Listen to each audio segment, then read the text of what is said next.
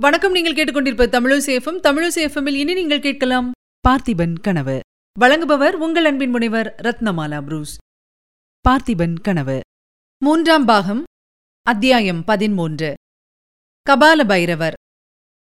அருள்மொழி தேவி குழந்தாய் விக்ரமா இதோ வந்துவிட்டேன் என்று அலறிக்கொண்டு அலைக்கடலிலே பாய்ந்தாள் என்ற விவரத்தை கேட்டபோது விக்ரமனுடைய கண்களில் நீர் ததும்பி வழிய ஆரம்பித்து விட்டது அச்சமயம் கடல்களுக்கு அப்பால் எங்கேயோ தான் இருக்கும் விஷயம் தன் தாயின் நினைவுக்கு வந்து அதன் பயனாகத்தான் அப்படி அவள் வெறி கொண்டு பாய்ந்திருக்க வேண்டும் என்று விக்ரமன் எண்ணினான்.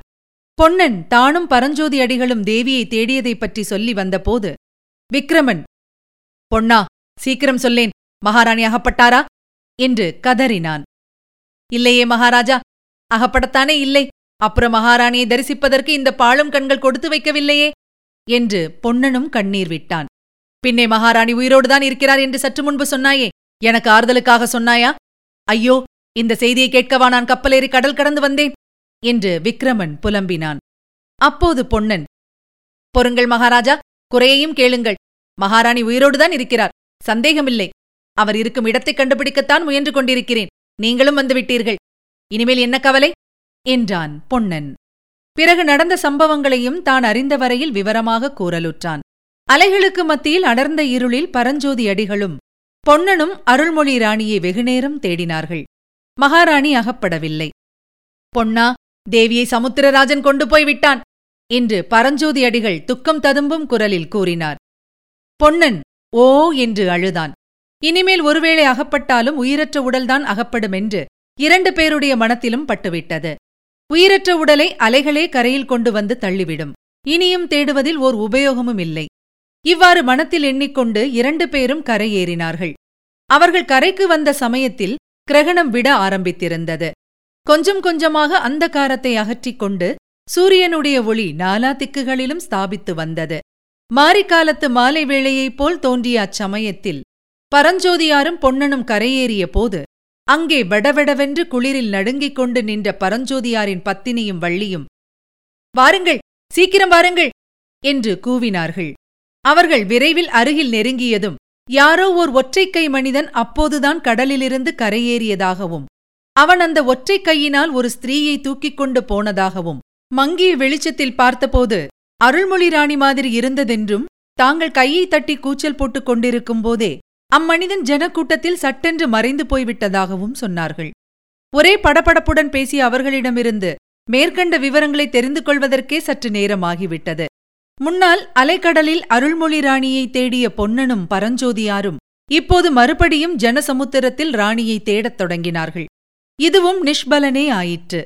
மாநிலத்திலுள்ள மாந்தர்யாவரும் திரண்டு வந்திருந்தது போல் தோன்றிய அந்த பெரிய ஜனக்கூட்டத்தில் ஒற்றைக்கை மனிதனையும் அவர்கள் காணவில்லை. அவன் ஒரு கையினால் தூக்கிச் சென்ற அருள்மொழி ராணியையும் காணவில்லை. எவ்வளவோ தேடியும் அகப்படாமல் போகவே திருவெண்காட்டு நங்கையும் வள்ளியும் பார்த்ததாக சொன்னதிலேயே அவர்களுக்கு அவநம்பிக்கை உண்டாயிற்று. அது ஒருவேளை அவர்களுடைய பிரம்மையாயிருக்கலாம் என்று நினைத்தார்கள். ஆனால் அம்மூதாட்டியும் வள்ளியுமோ தாங்கள் நிச்சயமாய் பார்த்ததாக ஆணையிட்டு கூறினார்கள். மேற்கண்ட வரலாற்றை சொல்லி முடித்த பிறகு அருள்மொழி ராணி இன்னும் உயிரோடுதான் இருக்கிறார் என்று தான் நம்புவதற்கு காரணம் என்னவென்பதையும் பொன்னன் கூறினான். வள்ளியும் அவனும் சில தினங்கள் வரையில் திருச்செங்காட்டாங்குடியிலிருந்து விட்டு அருள்மொழி ராணியை பற்றிய மர்மத்தை தெரிந்து கொள்ளாமலே திரும்பி உறையூர் சென்றார்கள். அங்கே போய் சில நாளைக்கெல்லாம் சிவனடியார் வந்து சேர்ந்தார். மகாராணியைப் பற்றிய வரலாற்றை கேட்டு அவர் பெரும் துயரம் அடைந்தார். ஒற்றைக்கை மனிதனைப் பற்றிய விவரம் அவருக்கு பெரும் வியப்பை அளித்தது. வள்ளியை திரும்பத் திரும்ப அவளுக்கு ஞாபகம் இருக்கும் விவரத்தையெல்லாம் சொல்லும்படி கேட்டார். கடைசியில் அவர் பொன்னா வள்ளி சொல்லுவதில் எனக்கு பூரண நம்பிக்கை இருக்கிறது. ராணியை ஒற்றைக்கை மனிதன்தான் கொண்டு போயிருக்கிறான். ராணி உயிருடன் இருக்கிறாள் என்பதிலும் சந்தேகமில்லை. அவள் இருக்கும் இடத்தைக் கண்டுபிடிக்க வேண்டியது நம்முடைய பொறுப்பு என்றார். பிறகு அவர் அந்த ஒற்றைக்கை மனிதன் யார் தெரியுமா? என்று கேட்டார். தெரியாதே சுவாமி என்று பொன்னன் சொன்னபோது சிவனடியார் அவன்தான் கபால ருத்ர பைரவன் காபாலிக மதக்கூட்டத்தின் தலைமை பூசாரி. தமிழகத்தில் நரபலி என்னும் பயங்கரத்தை அவன் பரப்பிக் கொண்டு வருகிறான். அதை தடுப்பதற்குத்தான் நான் பிரயத்தனப்பட்டுக் கொண்டு வருகிறேன். எங்கேயோ ஒரு ரகசியமான இடத்தில் அவன் ரணபத்திரகாளி கோயில் கட்டியிருக்கிறானாம். அந்த இடத்தை கண்டுபிடித்தோமானால் அங்கே அநேகமாக நமது ராணியை காணலாம் என்றார். இதைக் கேட்டு பொன்னன் நடுநடுங்கிப் போனான். ஐயோ மகாராணியை ஒருவேளை காளிக்கு பலி கொடுத்திருந்தால்? என்று அலறினான். இல்லை பொன்னா இல்லை. கேவலம் ஒரு பலிக்காக கபால பைரவன் இவ்வளவு சிரமமுள்ள ஒரு காரியத்தில் தலையிட்டிருக்க மாட்டான். வேறு ஏதோ முக்கிய அந்தரங்க நோக்கம் இருக்கிறது. ஆகையால் ராணியை உயிரோடு பத்திரமாய் வைத்திருப்பான். ரணபத்திர காளி கோயில் இருக்கும் இடத்தை நாம் கண்டுபிடிக்க வேண்டும் என்றார் சிவனடியார். இதன்மேல் பல்லவ சோழ நாடுகளை பொன்னனும் சிவனடியாரும் இரண்டு பகுதிகளாக பிரித்துக் கொண்டு ஒவ்வொரு பகுதியை ஒவ்வொருவர் தேடுவது என்று தீர்மானித்துக் கொண்டார்கள். பொன்னன் வள்ளியை தன்னுடைய அத்தை வீட்டில் விட்டுவிட்டு சோழ நாடு முழுவதும் தேடி அலைந்தான். பிறகு காவிரியின் அக்கறைக்கு வந்து தேடத் தொடங்கினான். மாதக்கணக்காக தேடி அலைந்ததற்கு கடைசியாக நாலு நாளைக்கு முன்புதான் பலன் கிடைத்தது. அந்த காட்டாற்றின் கரையோடு பொன்னன் மேற்கே மூன்று நாலு காத தூரம் போன பிறகு ஒரு பெரிய மலை அடிவாரத்திற்கு வந்து சேர்ந்தான். அந்த மலை அடிவாரத்தில் வெகு தூரம் அடர்த்தியான காடு சூழ்ந்திருந்தது.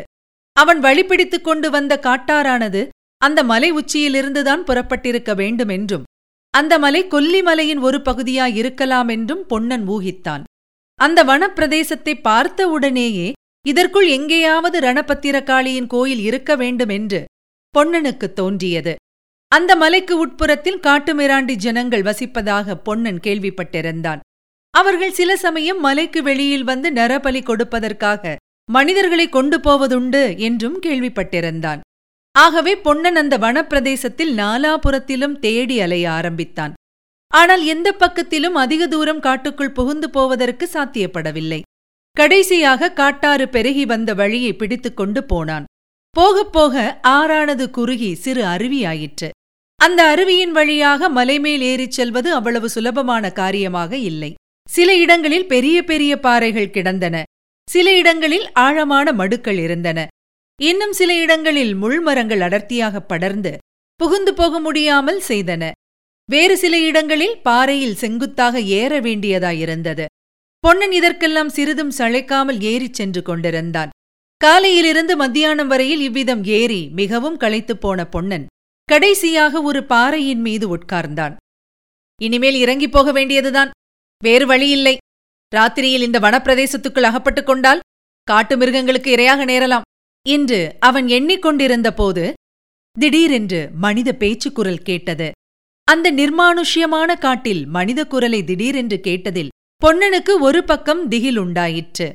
இன்னொரு பக்கத்தில் ஒருவேளை நாம் தேடி வந்த காரியம் சித்தியாகப் போகிறதோ என்ற எண்ணத்தினால் ஆவலும் பரபரப்பும் அளவில்லாமல் பொங்கின. எதற்கும் ஜாகிரதையாயிருக்கலாம் என்று பொன்னன் பக்கத்தில் நீட்டிக் கொண்டிருந்த ஒரு பாறைக்கு கீழே சரேல் என்று ஒளிந்து கொண்டான். சற்று நேரத்துக்கெல்லாம் மேலே இருந்து இரண்டு மனிதர்கள் இறங்கி வருவது தெரிந்தது. ஆனால் எப்பேற்பட்ட மனிதர்கள்? அவர்கள் மனிதர்கள்தானா ஒருவன் மனிதன்தான் சந்தேகமில்லை. ஆனால் அவ்வளவு பயங்கர தோற்றம் கொண்ட மனிதனை அதற்கு முன்னால் பொன்னன் பார்த்ததே இல்லை. அவனுக்கு அந்த பயங்கர தோற்றத்தை அளித்தவை முக்கியமாக அவனுடைய உருட்டி விழிக்கும் பார்வையுடைய சிவந்த கண்கள்தான். இன்னும் அவனது உயர்ந்து வளர்ந்த உடலின் ஆக்கிருதி நீண்ட பெரிய மீசை தலையில் அடர்த்தியாக வளர்ந்து சுருட்டை சுருட்டையாக தொங்கிய செம்பட்டை மயிர் நெற்றியில் அப்பியிருந்த செஞ்சந்தனம் அதன் மத்தியில் இரத்தச் சிவப்பான குங்குமப் பொட்டு. இவையெல்லாம் அவனுடைய தோற்றத்தின் பயங்கரத்தை அதிகமாக்கின. அவன் ஒரு கரிய கம்பளி போர்வையை போர்த்தியிருந்தான் ஒரு பாறையிலிருந்து இன்னொரு பாறைக்கு தாண்டிய போது அந்த போர்வை நழுவிற்று. அப்போது பொன்னன் ஹோ என்று கதறிவிட்டிருப்பான். ஆனால் பயத்தினாலேயே அவனுடைய தொண்டையிலிருந்து சத்தம் வரவில்லை.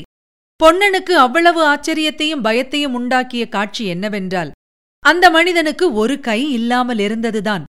அதாவது வலது தோளுக்கு கீழே முழங்கைக்கு மேலே அவனுடைய கை துண்டிக்கப்பட்டு முண்டமாக நின்றது. அருள்மொழி ராணியை தூக்கிச் சென்றதாக வள்ளியும் திருவெண்காட்டு அம்மையும் கூறியவன் இவன்தான். கபாலசூத்திர பைரவன் என்று சிவனடியார் கூறியவனும் இவன்தான் என்று பொன்னனுக்கு உடனே தெரிந்து போய்விட்டது. கபால பைரவனின் தோற்றம் மட்டுமல்ல அவனுடன் இருந்த இன்னொரு மனிதனின் தோற்றமும் பொன்னனுக்கு திகைப்பை அளித்தது. ஆமாம் அவனும் மனிதன்தான் என்பது அருகில் வந்தபோது தெரிந்தது. ஆனால் அவன் விபரீதமான குள்ள வடிவமுள்ள மனிதன். பத்து வயது பையனின் உயரத்துடன் நாற்பது வயது மனிதனின் முதிர்ந்த முகமுடையவனாயிருந்தான் அவ்வளவு குள்ளனாயிருந்தும் அவன் கபால பைரவனை பின்பற்றி அந்த மலைப்பாறைகளில் அதிவிரைவாக தாவி சென்றது. பொன்னனுடைய வியப்புடன் கலந்த திகிலை அதிகரிப்பதாயிருந்தது. பொன்னன் கூறிய வரலாற்றில் மேற்கண்ட இடத்துக்கு வந்ததும் விக்ரமனும் அளவில்லாத ஆவலை காட்டினான். அந்த குள்ளனை நன்றாக விவரிக்கும்படி சொன்னான். பொன்னன் அவ்விதமே விவரித்துவிட்டு மகாராஜா என்ன விசேஷம்? இம்மாதிரி யாரையாவது நீங்கள் வழியில் பார்த்தீர்களா என்ன? என்று கேட்டதற்கு விக்ரமன் ஆமாம் பொன்னா அதைப் பற்றி பிறகு சொல்கிறேன். உன்னுடைய வரலாற்றை சொல்லி முடி என்றான். இனிமேல் அதிகம் ஒன்றுமில்லை மகாராஜா. அருவிப்பாதையில் அவர்கள் இருவரும் வெகு தூரம் இறங்கிப் போய்விட்டார்கள் என்று தெரிந்து கொண்டு நான் மேலே வந்தேன். அவர்கள் இருப்பிடத்தையும் காளி கோயிலையும் கண்டுபிடித்து விடலாம். ஒருவேளை மகாராணியையே பார்த்தாலும் பார்த்து விடுவோம் என்ற ஆசையுடன் அந்த அருவிப்பாதையை பிடித்துக்கொண்டு மேலே ஏறினேன். ஆனால் சிறிது நேரத்துக்கெல்லாம் என் ஆசை பாழாகிவிட்டது. ஏனென்றால் மேலே கொஞ்ச தூரம் போனதும் அருவியானது மூன்று ஆள் உயரத்திலிருந்து செங்குத்தாக விழுந்தது. பாறையும் அங்கே செங்குத்தாக இருந்தது. அவ்விடத்தில் பாறையின் மேலே ஏறுவதோ மேலே இருந்து கீழே இறங்குவதோ மனிதர்களால் முடியாத காரியம். அப்படியானால் இவர்கள் எப்படி வந்தார்கள்? மேலே இருந்து யாராவது கயிறு அல்லது நூலேனி தொங்கவிட்டிருக்க வேண்டும். இல்லாவிட்டால் அந்த இடத்துக்கும் நான் ஒளிந்திருந்த இடத்துக்கும் மத்தியில் எங்கேயாவது ரகசிய வழி இருக்க வேண்டும். ஆன மட்டும் தேடி பார்த்தேன் மகாராஜா. பிரயோஜனப்படவில்லை. எப்படியும் போனவர்கள் திரும்பி வருவார்கள் என்று நினைத்து மலை அடிவாரத்துக்கு வந்து மூன்று தினங்கள் காத்திருந்தேன். போனவர்கள் திரும்பி வரவில்லை. அதன்மேல் சிவனடியாரிடம் தெரிவித்து யோசனை கேட்கலாம் என்று கிளம்பி வந்தேன். நல்ல சமயத்திலே வந்தேன் மகாராஜா. என்று பொன்னன் முடித்தான். ஆமாம் நல்ல சமயத்தில்தான் வந்தாய் பொன்னா. இல்லாவிட்டால் இத்தனை நேரம் நான் ஒருவேளை என் தந்தை இருக்குமிடம் போய் சேர்ந்திருப்பேன் என்றான் விக்ரமன். எனக்கும் ஒருவேளை அந்த கதிதான் நேர்ந்திருக்கும் மகாராஜா. எப்படி பெருகி வந்தது பெருவெள்ளம்? அவ்வளவும் அந்த மலையிலிருந்துதானே வந்திருக்கிறது? மழை பிடித்தபோது அங்கே நான் அகப்பட்டுக் கொண்டிருந்தேனே ஆனால் தங்களை எங்கே பார்த்திருக்கப் போகிறேன்? மகாராணியைத்தான் எப்படி தேடப் போகிறேன்? மகாராணி அந்த மலையில் இருக்கிறார் என்று உனக்கு நம்பிக்கை இருக்கிறதா பொன்னா? என்று கேட்டான் விக்ரமன். ஆமா மகாராஜா. முன்னே சிவனடியார் சொன்னபோது கூட எனக்கு அவ்வளவு நம்பிக்கைப்படவில்லை. ஆனால் அந்த ஒற்றைக்கை பைரவனை பார்த்த பிறகு நிச்சயமாக மகாராணி பிழைத்துத்தான் இருக்கிறார் என்ற நம்பிக்கை உண்டாகிறது. எப்படியோ என் உள்ளத்திலும் அந்த நம்பிக்கை இருக்கிறது பொன்னா. என்னை பார்க்காமல் அம்மா இறந்து போயிருப்பார் என்று என்னால் நினைக்க முடியவே இல்லை. சென்ற ஆறு மாதமாக மகாராணி என் கனவில் அடிக்கடி தோன்றி வருகிறார். தை அமாவாசையன்று என் பெயரை கூவிக்கொண்டு கடலில் பாய்ந்ததாக சொன்னாயே கிட்டத்தட்ட அந்த நாளிலிருந்துதான் அடிக்கடி அவர் கனவில் வந்து என்னை அழைக்கிறார். அவர் உயிரோடுதான் இருக்க வேண்டும். ஐயோ இந்த நிமிஷத்தில் கூட அவர் என்னை கூவி அழைக்கிறார் பொன்னா. அம்மா அம்மா! என்று அலறினான் விக்ரமன். அப்போது பொன்னன் சட்டென்று விக்ரமனுடைய வாயை பொத்தி மகாராஜா பொறுங்கள் என்றான். பிறகு அதோ கேளுங்கள் ஏதோ சத்தம் கேட்கிறது மனித குரல் என்று காதோடு கூறினான். உண்மையிலேயே அந்த இருண்ட மண்டபத்துக்கு வெளியே யாரோ இருவர் பேசிக் கொண்டிருக்கும் சத்தம் கேட்டது. இதுவரை நீங்கள் கேட்டது அமரர் கல்கையின் பார்த்திபன் கனவு. வழங்கியவர் உங்கள் அன்பின் முனைவர் ரத்னமாலா புரூஸ். மீண்டும் அடுத்த அத்தியாயத்தில் சந்திக்கலாம். இணைந்திருங்கள் மகிழ்ந்திருங்கள். இது உங்கள் தமிழோசி எஃப்எம் இது எட்டு திக்கும் எதிரொலை கட்டம்.